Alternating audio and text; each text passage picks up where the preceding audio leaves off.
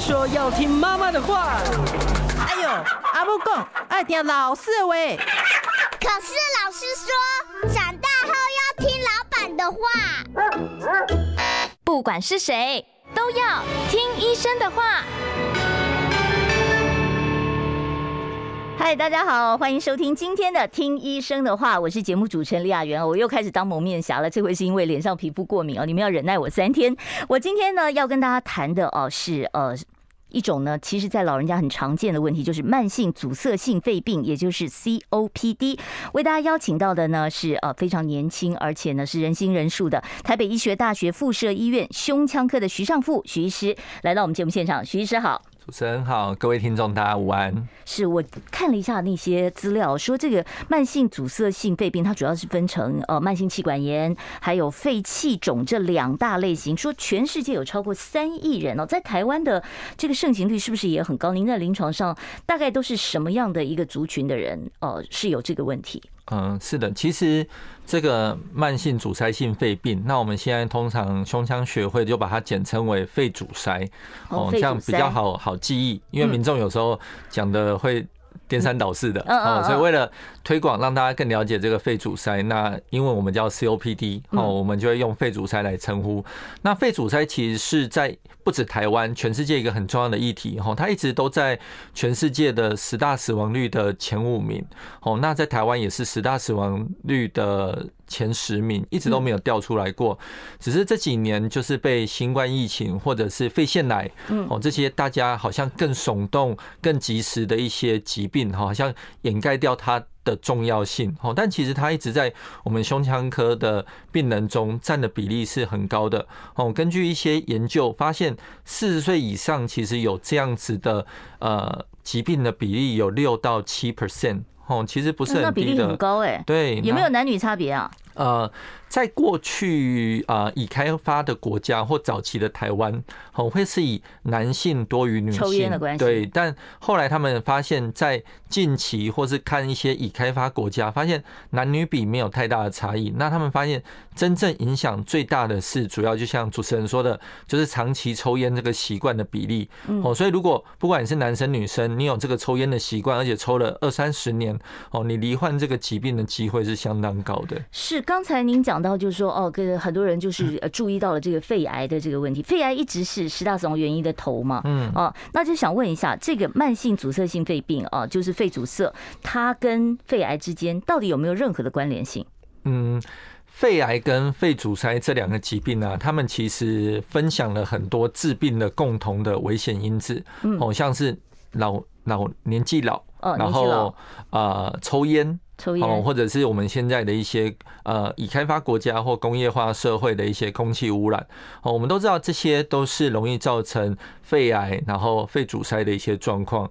那如果这两个同时发生的话，其实过去有很多国外或国内的一些研究，他们发现你有这个慢性肺阻塞的病人啊，你会比没有的病人多出四倍的几率得到肺癌。哦，所以说不见得说是这个呃 COPD 它会直接导致肺癌，而是说他们有太多共同的这个致病因子了。对，哦，风险所以是会比一般人高。对，那刚才我们讲到就是说，其实这个肺阻塞它总共分成呃这个慢性支气管炎跟肺气肿，那这两者它在症状上面是一样的吗？好，就是。过去啊，其实我们就是有时候会听到民众说自己是慢性支气管炎，有些会说自己是肺气肿，然后有些会说自己是慢性阻塞性肺病。嗯，其实严格来讲，这三个东西是同一个东西。哦，同一个啊？对，应该这样讲。呃，慢性阻塞性肺病，也就是我们现在简单说的肺阻塞。嗯，哦，它就包含了两大类的族群，一类的族群就是肺气肿，一类的族群就是慢性肺阻塞。哦，有点像是我们在讲。肺癌，嗯，哦，那肺腺癌其实也只是肺癌中的一部分，然后还有小细胞肺癌，哦，所以他们都是囊括在肺癌这底下的内容物。那这个 COPD 肺阻塞，它底下就包含两大类比较有特色的族群，一类是肺气肿，一类是慢性肺阻塞。哦，所以不管民众是说哪一个，其实你都是有这个肺阻塞的疾病。那它症状到底怎么样呢？啊。肺阻塞，它如果这两类在慢性呃支气管炎这类的病人、嗯、会咳吗？哎、欸，他们其实有时候很容易共存哦。有时候哦，就他两个情况，他又肺气肿又慢慢性支气管炎，但当然他可能只有其中某一个哦，所以其实他们有时候症状会很雷同。但是如果你要说很纯的，只有慢性肺阻塞的呃慢性支气管炎的这部分的民众哦，他主要最大的。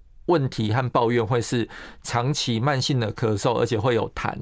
嗯，那这个痰是轻轻的痰还是黄黄的痰呢？呃，这个会因它。不同的时间段，譬如说，如果他刚感冒或感冒一小段时间恢复的过程中，他的痰可能会偏黄；但如果他没有感冒的时候，这痰可能会是白白黏黏的。嗯，但如果他最近烟抽的比较多，这痰除了白白黏黏的以外，有时候还会灰灰黑黑的。哦，所以都是有可能的。是，嗯，那是会不会出现这个痰里面带血呢？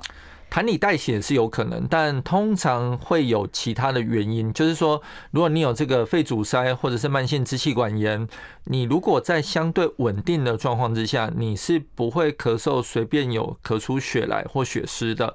哦，你一定是同时，譬如合并一个细菌感染、病毒感染，哦，肺部又有一个急性的发炎，那造成本来慢性就有问题的支气管可能会发炎的更严重，咳嗽的时候才有可能会带血。那我们常讲说，很多老人家没事就咳两声，或者是不断的在清喉咙那样 这样清啊，然后就是会咳两声。那这种会不会就是已经是到了这个呃肺肺阻塞的这个程度呢？呃，这当然要怀疑。不过这就是这样。其实现在的社会里啊，不管是老年人还是中年人，其实尤其这几年大家都很重视咳嗽嘛。嗯。哦，尤其在疫情猖獗的时候，怕是那个对咳嗽大家都很在意。那其实慢性咳嗽的鉴别诊断有非常非常多。哦，像呃。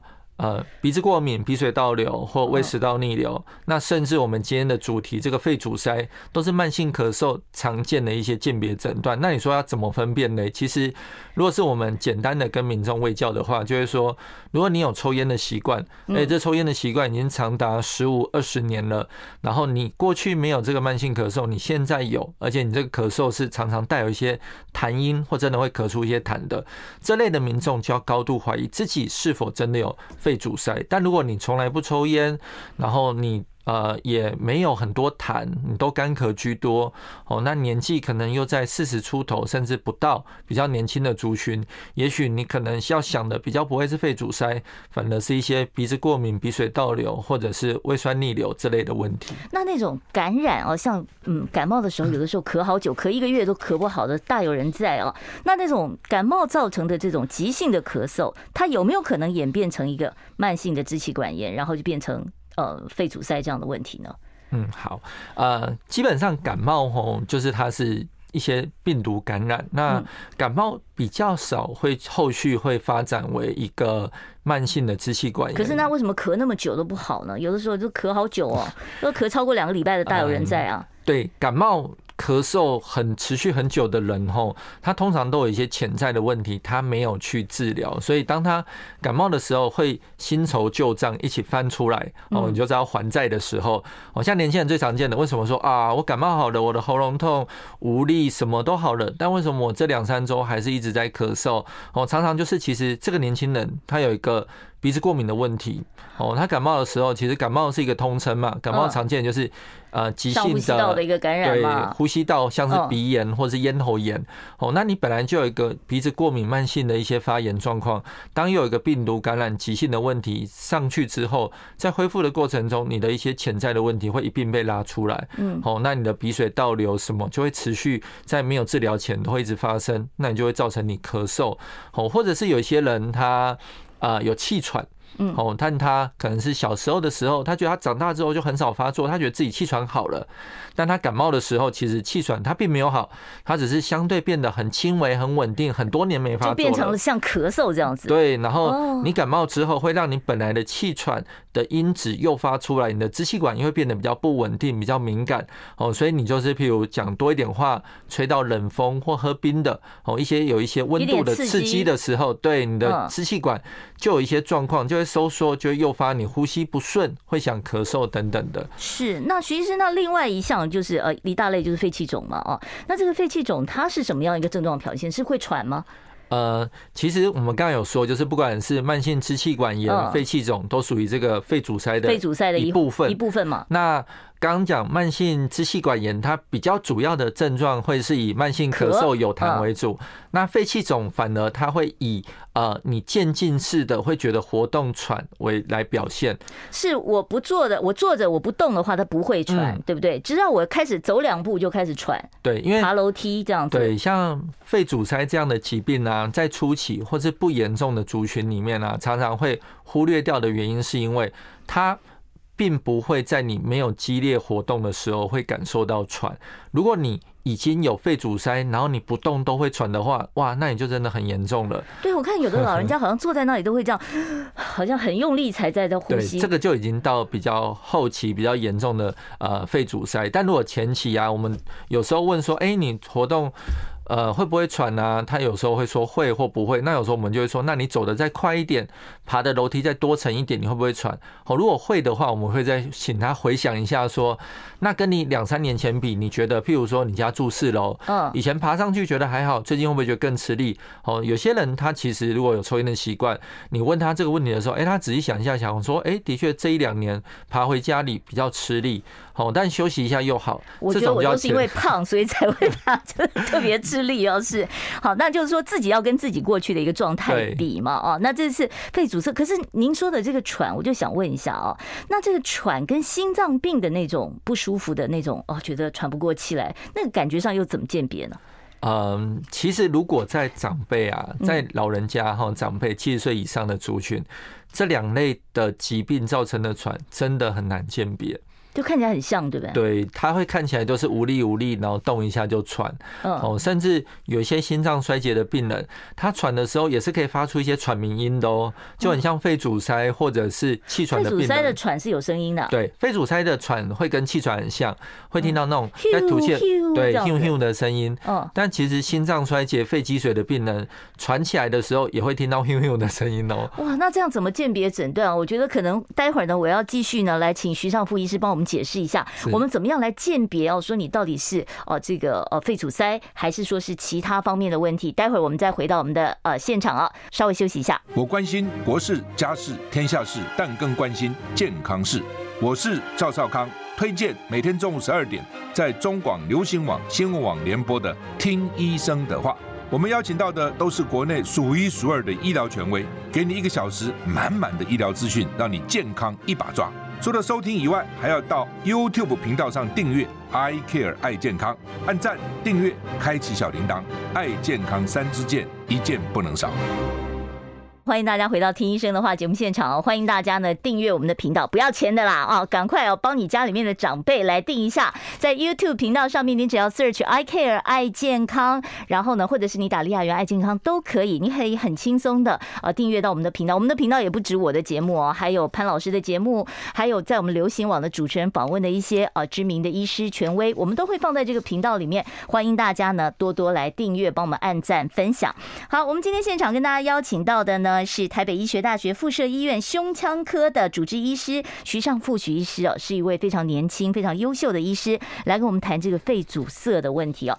呃，刚才我们已经其实有简单的谈过了一些症状的问题啊，怎么样来判别？那到底有没有一些科学的方法？是不是我照个 X 光，或者是我做一个什么样的影像检查啊，或者是其他的什么检查方式，可以让我确定我到底有没有肺阻塞？好。这个东西就是，其实要诊断的话是需要很多管道的哈。那譬如说一些呃病史的询问，我们刚刚讲到，就是说谁慢性咳嗽需要担心哈，譬如。抽烟的人，而且这抽烟的年限可能要十五年以上哦。那有时候我们还会照个 X 光，因为刚刚前段节目也有提到说，像有时候甚至心脏衰竭、心脏无力的喘，哦，会跟肺阻塞甚至气喘很难辨别。但一张 X 光照出来，哦，心脏病的人心脏会肥大很大一颗，然后肺水肿也会在 X 光上有些不同的表现。那像是我们刚刚前面提到的肺阻塞其中的肺气肿这类的族群，其实 X 光也看得到，我会看到它一颗一颗。颗很异常很大的空泡在他的肺里。哦，那如果这些都足以让我们高度怀疑这病人哦有肺阻塞的情况，但如果要百分之百确定这病人有还是没有，而且严不严重的话，一定要做一个标准的支气管的肺功能检查。那这吹气那种？对，那这个吹气，而且要做一个吸短效支气管前跟后的比较的这个吹气的检查，哦，才能够确定你有没有这个呃肺阻塞的问题，还是说你是气喘啊，或是别的问题？是，那这个肺阻塞它有没有严重的分歧啊？有没有说像一些重大的癌症，它它都会分四期或零期这样子哦？那我不晓得肺阻塞有没有分期？是这个肺阻塞的分期啊，我们主要可以这样子分，就是我们可以由肺活量来分哦，肺活量如果跟你同年纪的比。哦，我们会再看你赢过八十 percent 的人、五十 percent 的人还是三十 percent 的人，这样三个阶段分成四类的肺功能。哦，就一二三四，或者是说轻度、中度、重度跟极重度。哦，那这个是用肺功能来来做分类。那我们有时候还会用症状跟急性恶化的频率来做族群的分类。好，比如说你很容易急性发作的，这个我们会列为所谓的族群一。嗯，那不容易发作的又分为症。症状明显跟不明显，哦，症症状不明显不容易发作的是族群 A，症状明显但不容易急性恶化的是族群 B。那这三群的族群，它的治疗建议的方式也都会略有不同，哦，所以我们在临床上会除了病史询问。胸腔 X 光的检查，还会做一个支气管肺功能的检查，哦，就可以来帮民众回答说他有没有这样的问题，他的严重度为何，还有他可能他的治疗分群比较像是哪一类的族群，我们用怎样的治疗对症下药，也不太一样，会略微不同，哦，不会说差异很大，但会略微不同，但就有点像是我们以前可能医疗习惯的就是大家都用类似的治疗，哦，但我们现在都很精准疗法嘛，嗯，我就像衬衫要定。有一个治疗计划在那边，对，那所以我们才会去把连肺阻塞的族群都还分成 A、B、E 这三族群，然后再去做不同治疗上的安排跟规划。是，那你刚才提到了这个肺活量的问题啊，我记得小时候我唱歌，每次唱到一半我就没气了，那个尾音人家可以拉好几拍，我就拉不到啊。那我就想问一下，这个肺活量不是天生的吗？那这个肺活量，呃，如果说我天生肺活量就比较不好，是不是我就比较容易得到肺阻塞呢？嗯。肺活量是天生的，没错。可以练吗？对，可以练呐。就像是肌肉，有时候也是天生的。有些人生下来他就比较壮，有些人生下来就比较瘦弱，但人家后天的营养补充、运动来改善。哦，不管是肌肉或肺活量都是。哦，那目前呢，并没有说，呃，你先天比较瘦小或什么原因，你肺活量比较差的人会比较容易得到慢性肺阻塞，倒是也没有。哦，但是你说遗传啊、基因、先天有没有影响？有。哦，我们现在知道，如果缺一个蛋白酶，好的一些家族，他会比较容易得到这个肺阻塞。我现在大概对于基因的影响，最确定的就是这个酶的缺乏。哦，所以在临床上，如果我们看到一个病人三十几岁或顶多四十出头，哦，他有抽烟，但才抽一两年，哦，这个抽烟的史并不长，但是他的表现都很像这个肺阻塞的状况。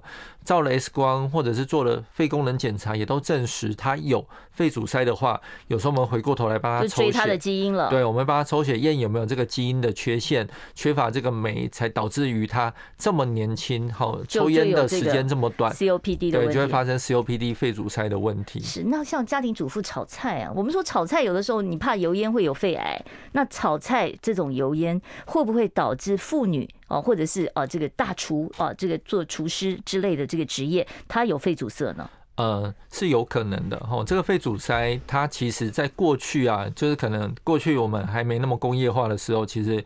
空气品质是不错的，它几乎只会发生在有长期吸烟习惯的这群民众身上。嗯，哦，但现在我们不知道，不管是 PM 二点五啊、PM 十啊，其实在某些地区的影响污染是很重的。哦，所以最近这几年也越来越多的研究和观察发现，哎，其实，在一些工业区居住久的民众，他不抽烟哦，但他居然也会发展出这个肺阻塞。嗯，哦，像妈妈的油烟，如果说她很辛苦，哦，从你一天三餐都在。对，三餐都在做，然后做了三十年后，这个油烟如果没有一个好的抽油烟机排，或者是妈妈可能也不习惯戴口罩，这样日积月累的吸，哦，尤其是他譬如喜欢用一些猪油、动物油，而非一些植物油，这样的影响都是会更大的。当然也有可能造成后续因为常常的煮菜、炒菜得到一些肺阻塞的问题。所以不只是炒菜、煮菜的这种油烟，不只会肺癌，也会有肺阻塞。对，那是不是说我们炒菜的时候，其实会建议说你戴着口罩炒会比较好一点？对，如果说呃。妈妈煮饭啦，还是要煮的话，因为外食可能还是不健康嘛。那通常我们都会对那些就是妈妈的建议，就是说，第一个。抽油烟机一定要用，嗯，而且甚至你煮完了抽油烟机，再让它抽个五分钟也好，好，不要一煮完就关掉，因为那油烟有时候还在厨房里飘飘散着，你还是会吸进去，好，所以你继续让它抽个三五分钟，把它抽干净，你吸到的机会会比较小。那第二个，你抽油烟机如果煮过菜就知道，你就算有开，有时候还油烟味很重，嗯，好，所以如果你不嫌热或不讨厌戴口罩的话，戴着口罩一定还是更加的理想一些。好，是那您刚才也提到，就是说急性发作的频繁度也是攸关到说哦，这个肺阻塞它到底严重的程度。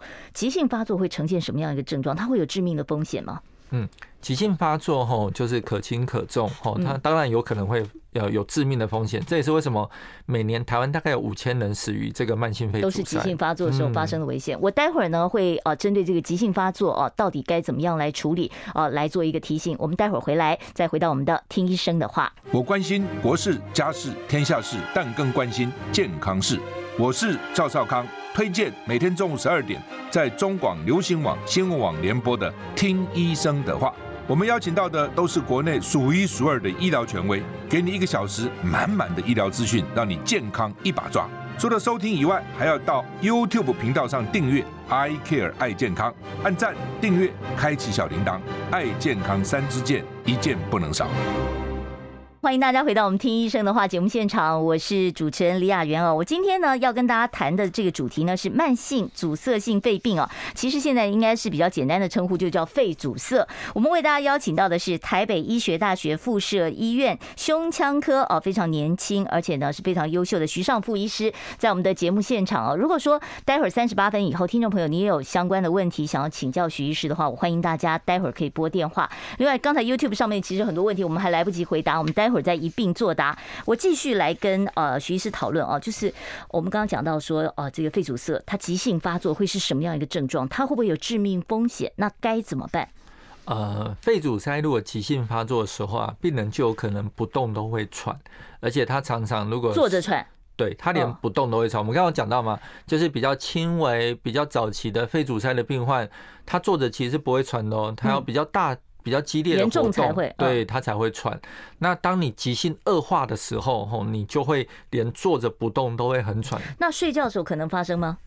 睡觉的时候，嗯，我应该说它发生的时候，你如果没有经过一个很好的治疗，而且甚至是治疗在长辈常常要住院处置才压得下来，在你还没有控制理想的时候，他一整天二十四小时都会有症状，哦，就会一直横喘啊、咳嗽啊、痰咳不出来，很多的分泌物等等的，所以这类的民众。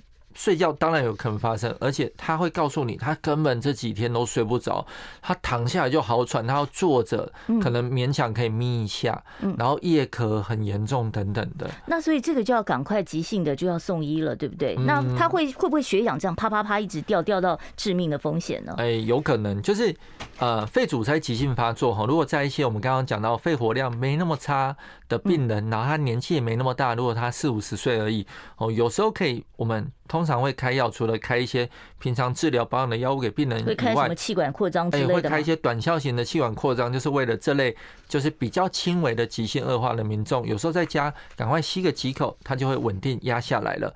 但对于年纪比较长的长者，或者是一个很严重的大发作的病人，这样的治疗有可能是没有办法压制下来的，那他就必须要来医院。那如果他不来医院，的确会像主持人说的，他要么就是血氧会一路像坐溜滑梯下降，嗯，哦，会有一个缺氧，然后甚至嘴唇发紫发浅的问题。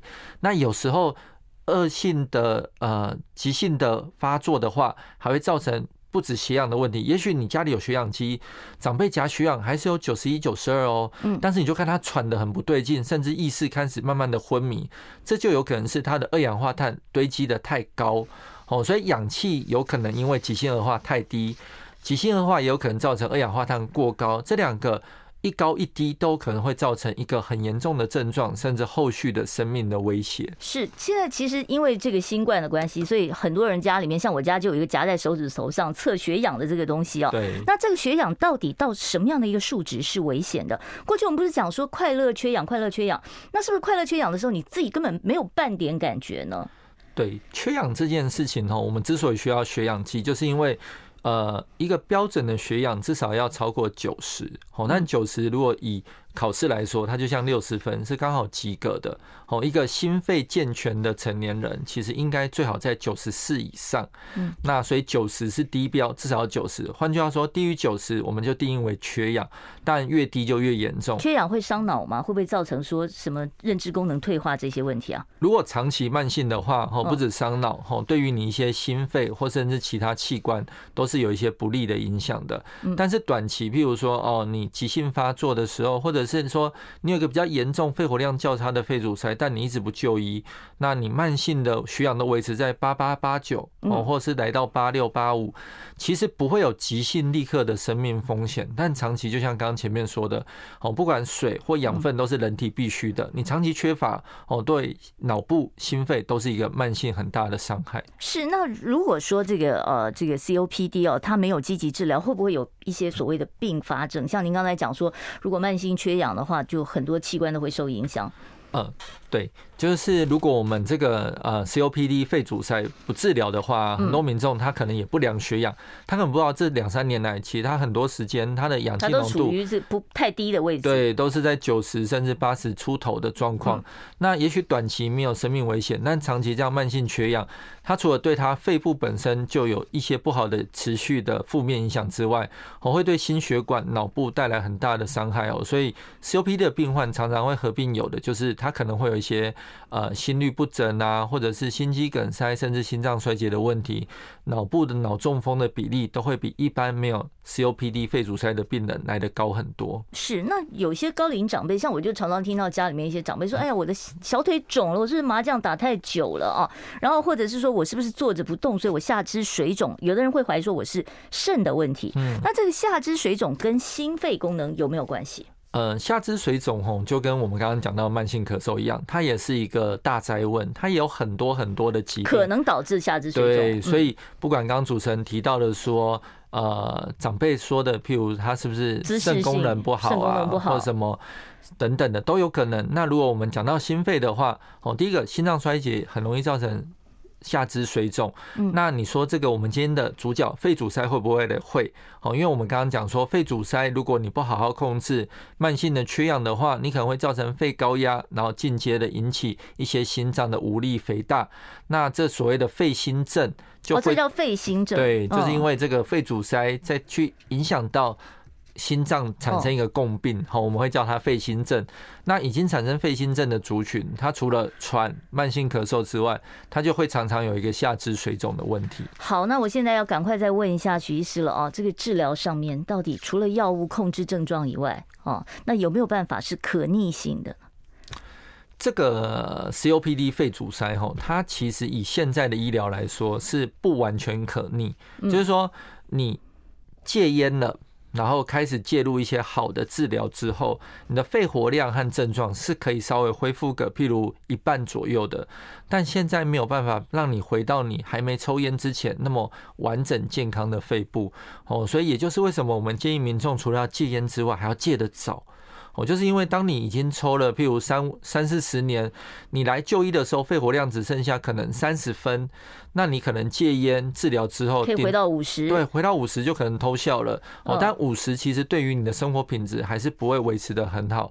哦，所以如果你可以在你肺功能只降到七十分的时候就来接受治疗，它也许可以回到八十五分，虽然不是一百，但也不至于影响生活太多。嗯，但是你没有办法期待说，我这个一旦已经被确诊了是呃这个肺阻塞，你就没有可能再回到完全健康的一个状态了，就是了。所以你越早进行处理，就是阻止，一方面是阻止它恶化，二方面是你可以回复一部分，但是没有办法做全部的啊一个这个调整回原来原来的状态这样一个状态。是。好，我们要稍微休息一下哦，三十八分以后我再开放现场 call in 专线，稍微等一下哦。我关心国事、家事、天下事，但更关心健康事。我是赵少康。推荐每天中午十二点在中广流行网、新闻网联播的《听医生的话》。我们邀请到的都是国内数一数二的医疗权威，给你一个小时满满的医疗资讯，让你健康一把抓。除了收听以外，还要到 YouTube 频道上订阅 “I Care 爱健康”，按赞、订阅、开启小铃铛，爱健康三支箭，一件不能少。欢迎听众朋友回到我们听医生的话节目现场啊！我们今天为大家邀请到的是台北医学大学附设医院胸腔科的徐尚富徐医师，在跟我们谈的是肺阻塞的问题。如果说你有胸腔科方面的问题，特别是肺方面的问题，我们都欢迎你打电话到我们的现场专线二五零九九九三三零二二五零九九九三三。我们接第一位听众朋友的电话。你好，哦，对不起，他电话刚才挂断了啊。好，那没关系，我们利用这个时间呢，我们刚才来回答一下刚才在 YouTube 上面还没有回到的呃这个问题啊。他说，医生。我没有抽烟，我在工业区工作了三年，做检查报告上面写我右肺浸润，会引发其他疾病吗？我怎么改善这个状况？如果是这样，我会建议一定要到胸腔科的门诊做一个进一步的追踪。然后，因为右肺浸润这样的描述实在太广泛了，吼，它可以是很小的事，无伤大雅的事，但也可以是一个很严重的问题，嗯，吼，所以可能还是要去给胸腔科看你的片子才能知道。好，那我麻烦呃，医师戴一下耳机哦。好，我们接下一位听众朋友电话。你好，请说。主持人，医生好。是，请问什么是吸入性肺炎？如何避免？啊，喉咙常常有痰，是不是肺部有问题啊？哦，吸入性肺炎的问题哦，这老人家比较容易有，对不对？嗯、哦，好，嗯，您回答一下。就是呃。我觉得这个民众他说的很好，就是吸入性肺炎其实真的是现在我们高龄化社会长者很容易的问题。呛了一下就对，就是呛咳啊。如果你是呛，但是咳出来那就没事。嗯，呛有一部分呛到肺里啊，我们嘴巴充满了很多口内的细菌，跟着食物呛到肺里，就会造成肺部严重的发炎感染。哎，会啊。哦，所以就是所谓的吸入性肺炎。那这个也就是为什么我们在路上或在医疗单位会看到很多长辈，哦，他挂着一条鼻胃管，哦，他也许在他挂鼻胃管的前一两年就是反复的吸入性肺炎，最后在没有办法好好的复健或复健成功率很低的状况之下，只好长期的使用鼻胃管来避免后续的呛咳吸入性肺炎，所以这个真的不容易处理。那如果你早期有这个问题的话，可以去复健科做一些吞咽。治疗也许是稍微可逆的，但如果退化的太严重，或年纪真的太大，或一些什么咽喉的疾病，有时候真的是难以避免，可能就真的现在比较可以选择的方式就是鼻胃管。是，上次那个呃，复健科的医生也有建议大家，你可以大声唱歌、大声朗读哦，对于你的这个吞咽能力都会有一些帮助哦。好，我们接下一位听众朋友电话，你好，请说。啊，是张小姐。我请教那个医生，我们去做那个电脑断，三和医院做那个电脑低剂量的电脑断层哦。嗯。他怎么没有打摄呃显影剂啊？哦，低剂量电脑断层需要打显影剂吗？Okay. 嗯，徐医师。那这个问题也很好，就是电脑断层我们会分为肺部的，我们会分有打显影剂跟不打显影剂。但其实如果我们今天呢、啊、是要做一些早期肺癌的筛检，我们是不需要打显影剂的。我们打显影剂有时候是为了让我们的纵隔腔淋巴结或一些血管阻塞的问题可以看得比较清楚。那如果今天只是要看肺部本身的实质性的一些变化，不管是肺炎啊，或是早期的肺癌，其实我们并不需要去打那显影剂，一样可以看得很清楚。而且有少数人打显影剂会有过敏的风险，那肾功能不好的人甚至打显影剂会有伤肾的危险。哦，所以当我们没有这个需求的时候，我们一般是不会打显影剂的。但如果有这个需求，是会打的。是。那低剂量电脑断层通常是拿来扫描有没有早期肺癌，那它是不需要打显影剂也能看得很清楚。对，显影剂你。能不打当然是不要打了。还有人说显影剂会有失智风险。好，我们接下一位听众朋友电话。你好，请说。喂，你好，哎、欸，请说。好，两位好，是。我想请问一下，什么是扩张性支气管炎？扩张性支气管炎。好，我们听徐医师怎么解释。哦，好，这位民众讲的应该是支气管扩张症。哦哦，支气管扩张症，它也很常跟。呃，我们今天讲的肺阻塞合并出现，嗯，好，那支气管扩张症是说你的肺部经过呃，不管是发炎感染，还是一些自体免疫的问题，造成反复性的发炎，支气管的破坏，那支气管已经比正常变得更窄扩张了，哦，是扩张，但是这个扩张是不正常的扩张，它是完全没功能，被破坏掉了。哦，那怎么办？这可以药物治疗吗？这个目前也没有办法根治。当你一旦发生这个支气管扩张症的时候，你就会变得很容易咳嗽、有痰，而且因为你那个支气管已经失去它原有的功能，没有弹性了，所以所有的藏污纳垢都会躲在里面，病毒、细菌在里面就很容易滋生，就很容易造成后续的肺炎。肺炎的问题是好。那刚才其实第一位听众他有问到，他说他常常有咳嗽啊，那这种算不算是要要考虑是不是阻塞性肺病的问题？如果他有抽烟的病史，或者是他的职业啊，就是做一些高污染的一些呃工作的话，哦，他的确要怀疑，那还是要做一个肺功能才能够证实有还是没有。好，我们接下一位听众朋友电话，你好，请说。喂，喂，哦，我麻烦你把你的收音机关小一点啊，要不然我这边会回授，我听不清楚你的声音。好好，抱歉抱歉。好，不要紧的，没有关系哦。你先把那个声音关小一点。我要提醒听众朋友啊，因为那个电话会把你原本开收音机的那个音声音穿进来哦，所以建议大家把收音机的音量关小一点，然后你在电话里面就可以听到医生的答复。好，你好，请说。我想了解哈，因为我最近去做一个低剂量的断层扫描哈，嗯，啊左左肺跟右肺哦都有长各两长两个结哦结节，嗯，长结哈啊。因为我第一次的时候，医生他是我，因为我是智慧，第一次是智慧，嗯，那第二次就是医生帮我安排九月，啊，这次就是要显影剂。啊，我是想了解说，我第一次也是要，就是要了解我的肺部状况，不需要用显影剂啊。这次医生就帮我排低剂量，嗯，啊，请教是说为什么要？是不是？哎，显影剂的关系啊，还有说我左左叶跟右叶下面都各长两个结，嗯，啊，想说请教医生长结。长期会有有什么变化，还是怎样？好，我了解您的问题了。我们听听看啊，徐医师怎么说？徐医师，好，就是回答您的问题，就是这个结节啊，就是有时候我们民众带会有良性的嘛，对不对？有可能，就是所以。结节，大家不要担心，结节就是一个形容词，就是表示说你肺里有一个像小球体的这种东西，嗯，那反而是它里面的内容物是才是关键哦，所以它内容物如果是良性的，良性结节没有关系啊，很多人皮肤底下会长一些粉瘤、脂肪瘤，嗯，那个都无伤大雅，但如果它里面是恶性的，是恶性结节就有问题，那我们要怎么区分呢？好，当你一开始发现就已经一两公分的话，有时候我们会直接建议民众做切片。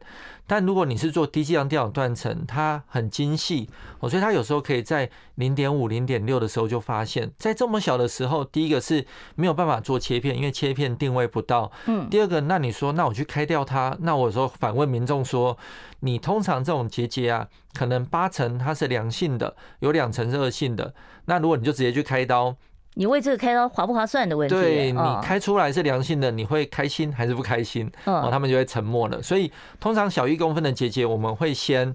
呃，定期的追踪，再看它的变化，再做下一步的决定。是，所以你不要太紧张啊。呃，目前呢，他是说他有两公分的结节，所以医生希望他做比较进一步的这个检查了。哦，好，那你先不要紧张，跟你的主治医师再密切的配合，来了解一下这个结节它到底是良性的哦，还是有其他的问题。我关心国事、家事、天下事，但更关心健康事。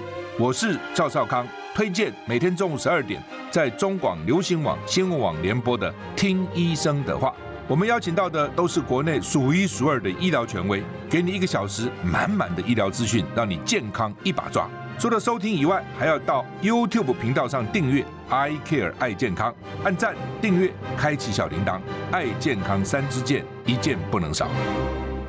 好，现在现场呢，呃，我们为大家邀请到的是徐尚富徐医师哦，谈的是这个有关于肺阻塞的问题。当然，你有任何胸腔科方面的问题，都可以把握这个机会哦，打电话到零二二五零九九九三三来请教徐尚富徐医师。我们再接下一位听众朋友电话。哦，对不起哦，刚才那个电话已经断了。好，没有关系。刚才我们其实呢回答了一些听众朋友的一些问题哦。如果说你还有问题的话，你可以拨到二五零九九九三三。另外，呃，好，接接进来好了。喂，你好，请说。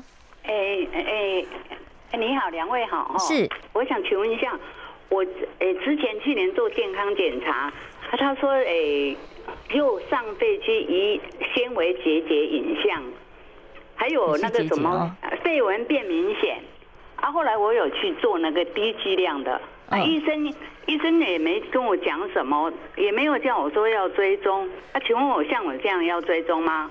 嗯，好，徐医师怎么看？哦，我觉得医生应该，呃，如果没有跟你说要追踪的话，应该前面还会跟你说这个是确定是良性的，没问题，不需要再做低剂量电脑断层。